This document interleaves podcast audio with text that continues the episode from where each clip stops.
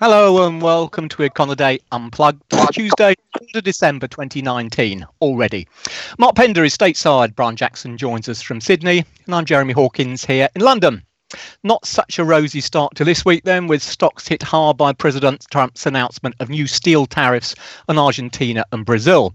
As we speak, time is also running out before he has to make up his mind on a threatened fresh round of taxes on China. So, for now at least, global trade looks set to remain main driving force behind market behaviour. But then Christmas is coming, so perhaps the spirit of goodwill will prevail in the end. Or not, of course inevitably financial markets will be watching very closely. Anyway, since we have Brian with us this week, one burning question I'm sure we'd all like to ask him is this. We all know that the Aussies like to throw a shrimp on the barbie at any time of the year, but do they stick a turkey on it at Christmas? Uh, not perhaps in the barbecue, but uh, a lot of people do stick them in the oven, but uh, we have other options as well as able to us. We can actually go out to the barbecue, obviously. Um, so yeah, there's a bit of variety uh, on offer here. Excellent, good to know. Right to market matters then. Um, let's kick off with Japan. Some fairly sort of horrible numbers, I suppose, last week suggesting that this October tax hike is having a, an impact. Uh, retail sales, October IP, really looking pretty terrible. I guess that means that a contraction in fourth quarter GDP is all the more likely now. Should we be worried about that? Does it matter for policy? I, I don't think it matters hugely. I think if you um, look the you know look at the September data, obviously we had a bit of a surge in a lot of those um, indicators uh, as mm-hmm. people tried to get their spending in before the introduction of the consumption tax at the start of October. So I think that officials will sort of look through some of that month-to-month volatility and um, you know just consider the the underlying trend uh, in most of those indicators. And you know if you look at the underlying trend, um, you know the, the economy is is not doing um, fantastic, and uh, you know there there are still some um, rather subdued numbers in terms of manufacturing and uh, and trade as well. Uh, but I don't think they're going to be too worried about uh, you know that one month uh, reaction to the consumption tax. So should we be looking for some kind of decent bounce back in the November numbers? I, I think you'll get a bit of a um, you know some recovery. Uh, you know that that tend to happens whenever you have a, one-off move uh, in in consumption taxes or, or other uh, tax rates. So yeah, again, just look to the sort of three or four month average before you make too many uh, big conclusions. I think. Okay, fair enough. Um, what about Australia then? No change out the RBA yesterday, but clearly they're still talking about down, downside risks. So presumably we can't really rule out any further, any kind of, well, at least additional easing of some description there yet. I think that's right. Um, bear in mind that uh, we, the, the, Reserve Bank of Australia always takes a month off at the start of the year in January, so we won't have um, a meeting for another two months now that we had their meeting yesterday. So that will give them a bit of time to you know, see how things are going on the trade front, uh, see how um, see if there's any uh, signs that inflation pressures are building more strongly than they expect. But a lot of people are still expecting that when they do come back from uh, the the summer break uh, down here uh, at the start of February, that another interest rate uh, cut will be on the agenda. we've also had over the last week or so some uh, comments from the RBA governor, Philip Lowe, uh, just talking about the, the potential for them to uh, pick up uh, unconventional monetary policies uh, mm-hmm. Uh, going forward. So we haven't had quantitative easing here in Australia. They've been able to um, adjust policy just with the conventional method of, of lowering interest rates, but we are now getting down to close to zero. it's been at 0.75% now. And so we had the governor last week saying that you know, we still think there's a little bit more room to, to use interest rates as, as a policy tool. But if they were to get down to, you know, to 25 uh, basis points, that's when they would start to consider um, quantitative easing. Well, you know, I, I, have a question here, and that is this is Mark um, about. Uh, and this goes with the ECB. Uh, earlier, uh, a couple months back, uh, uh, was it their deposit rate that they cut by 10 basis yeah, points? That's right. Um, um, would they start, uh, you know, uh, that incremental 25 basis points? Could they start uh, instead of doing 25 is, is 10, you know, basis points? That kind of idea. Do you think that that could be a, a possibility that we'll see with these banks, um, not just the uh, RBA but other ones too, where they're running out of room down there? I mean, c- can it be that we're going to change what an incremental rate high, a rate cut is? Yeah, that's definitely an option, and you have seen just recently um, the Reserve Bank of India well, they went for with 35 basis points. So I, I don't think people, you know, officials are necessarily uh, committed to the idea of just moving in 25 basis point steps. So you're, you're right, that could be a, an option if they are still a little bit wary about, uh, you know, using these unconventional tools. If they could just go a bit slower with the with the policy rates. And we have India. Was it next? Is it tomorrow? Well, India's on uh, Thursday. Is that right? Yes, it is. Uh, that's right. Reserve Bank of India. And uh, what do you think? Uh, well, I think that again the the bias still is towards lower rates, but we have seen um, a, a, bit of a pickup in inflation pressures uh, recently. So, you know, m- much of that though is just driven by food prices, so they might uh, look through uh, you know the, the food price moves and just uh, try and analyze what the underlying price pressures are. So I think it's it's definitely on the table for some more um, uh, policy rate cuts there as well. Can I just ask you quickly, just going back to Australia? So I saw some of those comments you mentioned, sort of get down to 25 basis points on the official cash rate, then that could mean a, start looking at QE. Do you yeah. think implicit within that is at this 25 basis point level, is it in terms of interest rates? Or do you think, well, that's when perhaps we'll bring in some form of non monetary accommodation, but that in itself doesn't rule out the fact we could perhaps see rates going into negative territory? Uh, I think uh, the governor was pretty clear that he didn't want to go into negative territory. Um, so, uh, you know, again, I think that would be definitely the, the case where they start using other tools. Bear in mind also that he's still trying to push the government to, to do more on the fiscal side. Right. Um, the government is still holding on to its commitment to uh, try and get the budget back into surplus this financial year, um, and they've, they've come up with, come under a fair bit of pressure from the RBA and, and sort of the media to, to do more on the fiscal front. So, um, but at, at the moment, uh, I don't think the RBA wants to to go into the sort of uncharted territory uh, by lowering interest rates into negative rates. Okay, we can't leave your side of the world without a bit on China. I saw was at weekend time, sort of our sort of time, the uh, manufacturing PMI crept a little bit higher again. Yeah. Um, are things starting to look a bit better out there, or the levels still too low that it doesn't really make any difference? Uh, it's been trending high for the last two or three months, so you know it, it's not. Um, I don't think it's uh, something that we can completely dismiss. But you know, again, if you look at the level, overall conditions are still pretty subdued uh, across you know the Chinese manufacturing sector, and that's you know obviously a, a, large part due to the to the ongoing trade uncertainty that we see. That said, you know the the, the officials in Beijing have responded by you know, sort of tweaking some of their policy tools to improve liquidity and, and get uh, you know banks lending into that sector a bit more. And so I think you know, you're probably seeing a little bit of an impact there.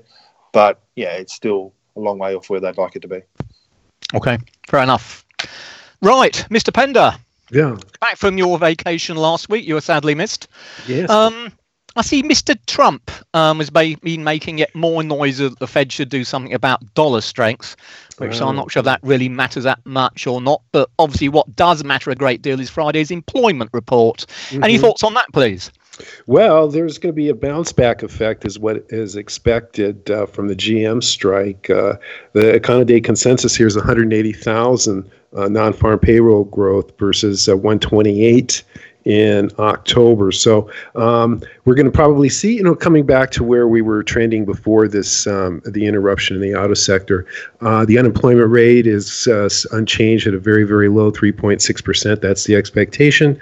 Uh, and just me, not nothing really significant with uh, wage pressures. Uh, very small, 0.3% uh, versus 0.2% in the prior month uh, increase on a monthly basis, but the year on year is still seen at 3%, which is a pretty it's not subdued, but it's somewhere between modest and moderate.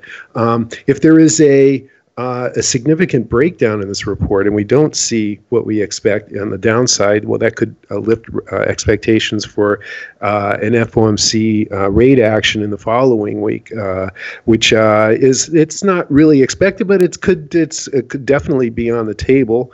Um, I think the Fed they stepped back, they went into neutral at their meeting in October, and they probably want to stay that way. But the employment reports are too big and too important, um, and, and you know can uh, and can make uh, changes for their plans. Do you think all this pressure coming out of the White House would make them, at least at the margin, that much less less inclined to come out and do anything further with rates?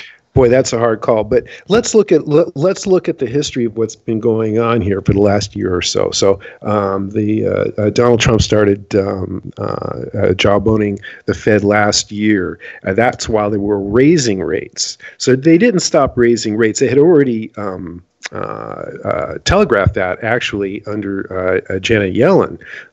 so they just kind of went through with what they had planned. But then at the beginning, at the after a, a full year of jawboning, uh, that uh, then they started coming uh, into accommodation. Three rate cuts in a row now. Um, so you know, does that, I mean, so at, at first there was resistance, immediate resistance, you could say. And then, although the Fed works, tries to work on a, not the day to day market, you know, data to data thing that we do or, or that uh, the markets do, um, they try to extend uh, time. So, um, uh, the, so they're now they're cutting rates. Are does that mean in appeasement? Does that mean that they're, um, um, you know, reacting to the uh, administration? But we have to realize that um, the Federal Reserve is not as powerful as the executive branch. They, you know, however much uh, uh, they would appear to be, or they can print money uh, without uh, authority or without any, uh, you know, authorization from. From elected officials, but uh, they are subject to political pressures and they're subject to reappointments and they're subject to uh, possibilities. Because remember, last year we were talking about uh, uh, Trump was talking about demoting or, or firing, or that or mm-hmm. these were the things that were talking um, that were in the, the discussion, things that had never been really discussed before.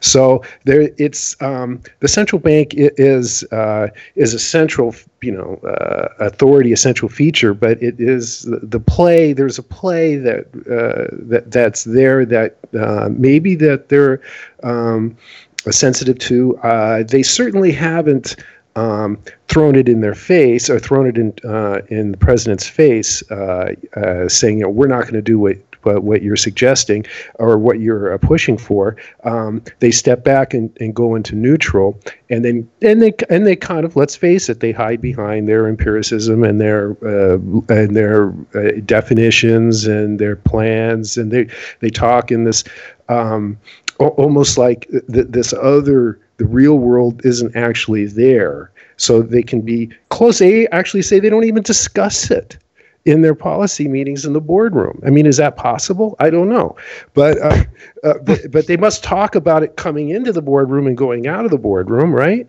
Um, so um, so it's it's its own little world, I think, and it's hard to to, to say whether or not they're uh, they're. Uh, but the Federal Reserve is was you know born out of uh, out of controversy and born out of struggle 100 years ago, and it's been that way through it was that way through the Depression. It was that way uh, with uh, Volcker, uh, and then with Bernanke doing the uh, um, uh, quantitative easing.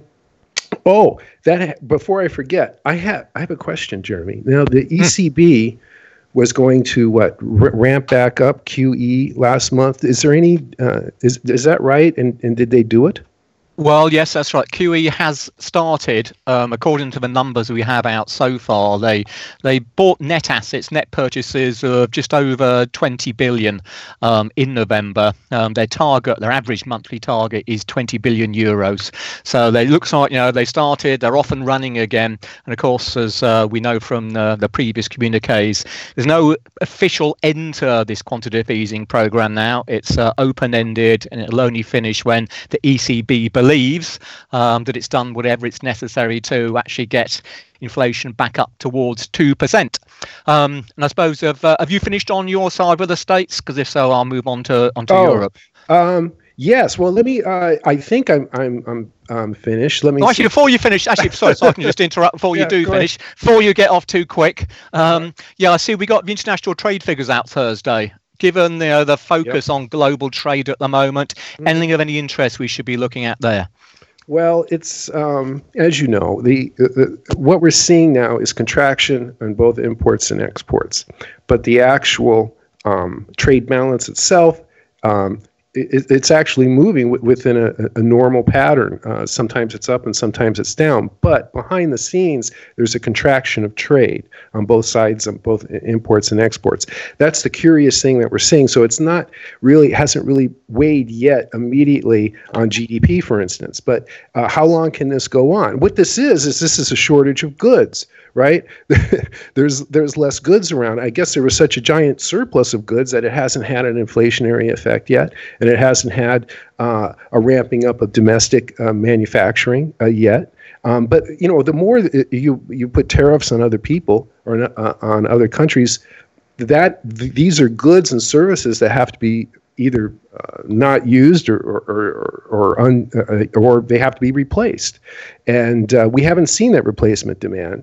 Um, certainly, the manufacturing sector is struggling, even though we've seen, like you, you were you were talking about in China, the PMIs and, and, and elsewhere, that there seems to be a lack or uh, an easing in the, de- de- the the deterioration. Now it's kind of stable, but um, you know we could see that deterioration uh, re- resume and actually uh, uh, get. We're speaking of deterioration. What about now? The the Swiss National Bank has a meeting. Is that right next week, or is it this it does. Week? It does indeed. So, sort of big Thursday next week. We'll have both the uh, the bank, of, sorry, the um, the Swiss National Bank and the ECB meeting as well. So, it, we'll are there are there any expectations that they're going to, uh, if they can't cut rates because they're already in negative territory, are there expectations that they're going to increase stimulus somehow? Well, I think the expectation at the moment is that, um, as far as yes, well, certainly the ECB is almost done deal. They won't be doing anything. Their policies set for the time being. With regards to the Swiss National Bank, you've got to say yes, there's a possibility they could come out and, if they were to do anything, I think they'll probably cut interest rates further into negative territory. So their uh, policy rate, as they call it, is a minus 0.75% at the moment. They could, in theory, perhaps take that down as low as one percent. Is there anybody lower than that? Are they the uh, lowest? No, I think that's that's just about it, if my memory serves me correctly. Um, but of course, the problem for the Swiss National Bank is that interest rate levels don't always have that much impact upon the Swiss franc, because they've been working with a, a negative interest rates. Uh, what the deposit rate was has been at the in negative territory for the best part. Uh, where are we? Three, four years now, and yet the Swiss franc is still you know so strong within Europe. But I think just in terms of you know next week's meeting, the good news for them is uh, looking looking at their key FX rate, which for them is the Swiss franc versus the euro. Well, the Swiss franc's really no stronger against the euro now than it was at the time of the last MPA meeting uh, back in uh, three months ago. And at the same time, inflation, although it's still nowhere near where they want it to be, uh, we had some numbers out uh, this week, indeed earlier on this morning, which showed a slight uptick in, in inflation. So, you know, for the time being, I guess we can say the immediate pressure on the SNB to come out and do anything additional has probably gone out the window. But that said, were something to happen from you know, international trade or com- comments or you know, political uncertainty which drove the Swiss franc significantly higher, then yeah, you've got to think they'll come out and do something again. But but for the Swiss, uh, employment is solid, right? And uh, how's your GDP doing? It, on the uh, whole, it's, I mean, one of the interesting things is on the Swiss National Bank's standard argument is that the Swiss franc is too strong. Um, know, they will no doubt next week again reiterate the view that it's overvalued or at least highly valued. And they've been you know, toeing that line for an awful long time now. However, when you look at the national accounts, well, the, the overall Swiss economy is doing okay. In the, that gets right, second quarter, quarterly growth in Swiss GDP was 0.3%. So that's just on a quarter on quarter basis. So that's better than the Eurozone. Uh, in the fourth quarter, it came in at 0.4% on a quarter. Sorry, third quarter, it's 0.4% 2% quarter on quarter. So again, that's better than the Eurozone average. And interestingly, most of the growth in the fourth quarter came out of a big increase in exports. Um, so if you look at the contribution of net exports to Swiss growth, it's been you know, significantly positive over the last couple of quarters. And that's during a period when the Swiss franc has been particularly strong. So there are some, I think, you know, at least semi-legitimate arguments to the effect that, you know, yes, the Swiss franc looks to be strong historically, but it's not really had that much impact upon what's going on with Swiss real real GDP growth. So I think really from that angle alone, you can say, well, do they need to cut interest rates any further anyway? Um, okay, quickly then the rest of Europe. I should just pull in some of the numbers uh, from the eurozone. I guess the only one which has suggested any kind of possible change from this sort of you know sluggish growth, weak inflation environment we've had for so long um, was a surprise in the flash November inflation report. Uh, that that showed core inflation jumping up to uh, 1.3% in November uh, from 1.1% in the final October print. Now that equals its highest reading since October 2015. Certainly wasn't expected. And of course, the question now is is this just a one off blip, which for choice would be my guess, or is it the, finally the start of a sort of a change in trend that the central bank's been hoping for for so long? What, what country is this? I'm sorry, what country is this? This, this is the Eurozone. so Euro- this is overall Eurozone inflation um, we had out last week. Um, now, let's say if this is the start of a trend, then all of a sudden um, it means that you know the idea of any additional ECB easing pretty well goes out the window. Um, if it turns out it goes back down again in December and January, then pretty well we're back to square one. But what we can say going into uh, next week's ECB meeting is that because inflation or core inflation, I should say, has moved up, you know, those members of the council who weren't at all happy about the ECB's decision to cut interest rates and reinstitute quantitative easing at the September meeting are not going to be particularly happy at the start of next week's meeting either. Um, UK wise, obviously, we're just over a week away now from the uh, the 12th of December election that nobody really wants. Um, not really too much more to say on that at the moment, bar the fact for what they're worth. The opinion polls currently suggest that the Conservatives um, have a comfortable percentage majority. They're still running at around about 42%. The opposition party, main opposition party, Labour on 31, Liberal Democrats 14%, and the Brexit Party 4%. Whether these polls are going to be accurate or not, no one's got any idea. But it may or it may not be worth mentioning that something which certainly gave the pound a lift last week was that the only poll that successfully forecast a hung parliament back in 2017, uh, when Theresa May was expecting to was expecting to walk that election quite comfortably. So the only poll that forecast a hung parliament currently shows the Conservatives taking 359 seats, which would give them an outright majority of 68, which essentially would give Boris Boris Johnson you know, the opportunity to do whatever he wants in terms of government policy. So that would almost guarantee Brexit happens um, at the end of January next year, indeed, if not even sooner. And then the question mark comes about what the heck happens with regards a trade deal thereafter. But anyway, that's just where the polls are currently, and you either believe them or you don't. What the Conservatives get that is that a sell the pound? This is the interesting one. I mean, trying to go through this my own brain. I mean, what we can say without any shred of a doubt, I think, is if we were to see a fairly sizable Labour Labour majority, the pound would be hit significantly. Although Labour would a Labour win would increase the chances of uh, a soft Brexit, or indeed because they're prepared to hold a second referendum, even stopping the entire Brexit process.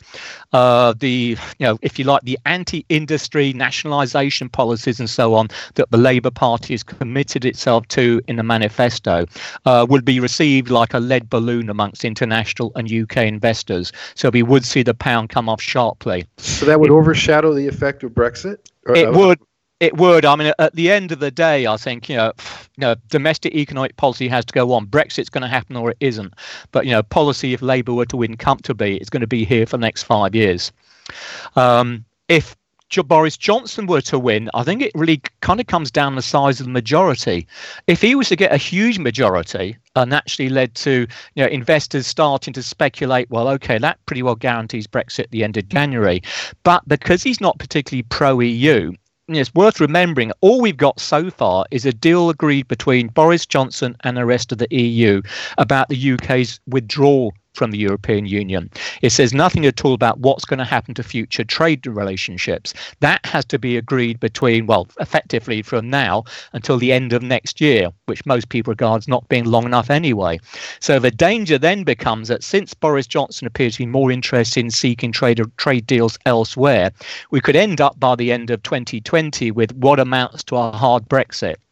So, I mean, answering your question starts becoming you know quite complicated. Traditionally, a Tory majority, a Conservative majority, is good news for the pound and good news for the stock market. In this particular case, I think were it to be a large Conservative majority, we may actually see the pound rally initially and then start coming off again. I think the stock market may perhaps do a little bit better, but um, I think you know investors will, in some ways, until this Brexit, the whole picture is sorted out, it's going to be difficult for investors to really make their minds up which way to go. Okay, um, since we are running in danger of running a little bit over schedule here, let me quickly just round off with um, other central bank stuff. Bank of Canada yesterday. Um, sorry, a Bank of Canada um, upcoming on Wednesday. Um, expectations there on the whole for no change in policy. There is certainly, a, I suppose, a minority minority out there which believes that the Bank of Canada could come out and cut interest rates. But looking at the latest GDP figures for the third quarter, don't look too great at only 0.3% quarter on quarter. That's a, what 1.3% is an annualized rate. But the slowdown really was just on the fall in exports. If you look at final domestic demand, that was up up 0.8%. So the domestic economy was actually doing quite well. So chances are Bank of Canada on Wednesday, no change, but keep an eye on them because there's still a possibility they may do something. Right. Anyone else for anything else? Oh, we've covered the world? I think we've done a pretty good job there. Good. That's what we liked here. Okay, that's it then for today. Um, thanks as always for listening from Mark, Brian, and myself. Um, do keep an eye on Global's economic calendar to make sure you're fully up to date with the latest key market moving data and events. And uh, we'll be back again next week. Bye for now.